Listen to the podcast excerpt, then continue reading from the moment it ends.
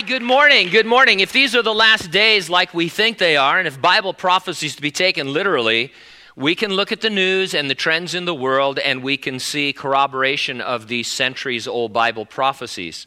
In the final chapter of the book of Daniel, there's an interesting comment that in the last days, knowledge will be growing at an exponential rate.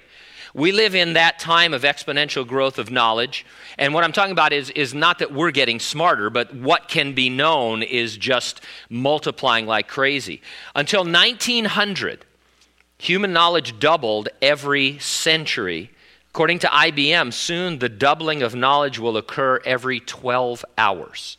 That's how much uh, we've advanced. One area of knowledge we're particularly interested in, of course, is technology because we read in the revelation of Jesus Christ that in the last days there's going to be some kind of a system by which everyone on earth will be identified, tracked, uh, and will conduct all of their business by some sort of a mark in or on their body.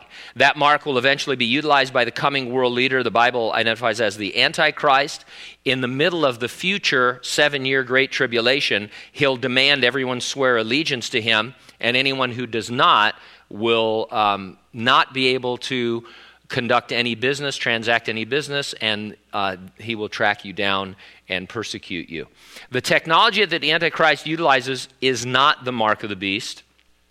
The mark of the beast is the swearing of allegiance to him or the, the taking of something that willfully uh, puts you in his camp. So nobody gets a credit card or a microchip or a tattoo and suddenly finds themselves lost for eternity. It's going to be a willful decision. Now, since these are the last days, you'd expect technology to be advancing rapidly in the area of personal identifiers that can track us and allow us to conduct business. So, here are just a couple of things I read about this week. February 26 article posted on prophecynewswatch.com was titled Smart Traffic Systems Will Track You Everywhere You Drive. Here are some excerpts from that article. It says, Welcome to the new Internet of Things world where smart cars are coordinated using smart traffic systems in a new, vibrant industry. Connecting roads or license plate readers to the internet is going to be big business, or so thinks tech giant Cisco. FastCompany.com has reported that Cisco has, in its latest installment of the ongoing expansion into the Internet of Things, which is essentially, as I understand it, in my limited knowledge, everything connected to the Internet. Uh, recently, they announced an agreement with Swiss security firm AGT to develop smart traffic systems for cities around the world. These systems should ultimately improve traffic efficiency. I was just down in Southern California could use that. Improve road safety, help apprehend criminals, and help to enforce adherence to traffic rules with valuable intelligence being automatically relayed to the relevant authorities for review and action. The system incorporates sensors embedded in pavements, license plate reading systems, social media feeds, and video cameras to identify, respond to, and resolve traffic incidents in real time.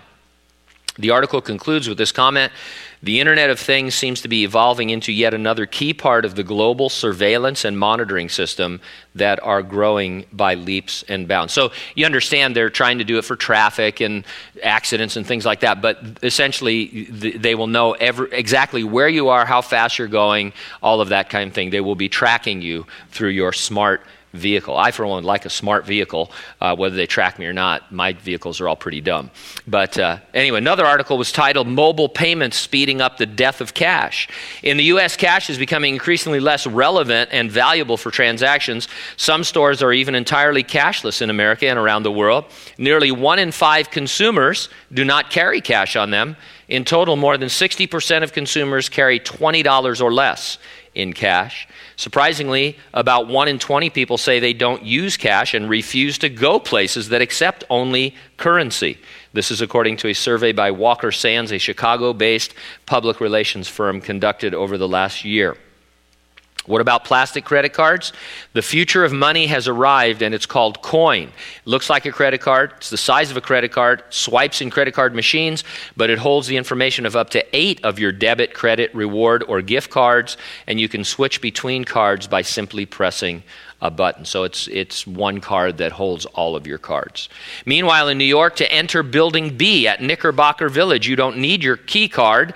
Your face will do just fine, courtesy a new biometric security system called FST 21. A camera takes five pictures of each resident's face. One is selected, and then it and other info about the resident are stored in the system database.